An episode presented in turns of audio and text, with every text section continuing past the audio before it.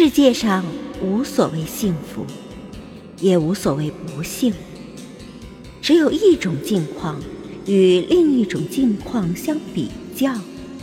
只有那些曾经在大海里抱着木板，经受凄风苦雨的人，才会体会到幸福有多么的可贵。尽情地享受生命的快乐吧，永远记住。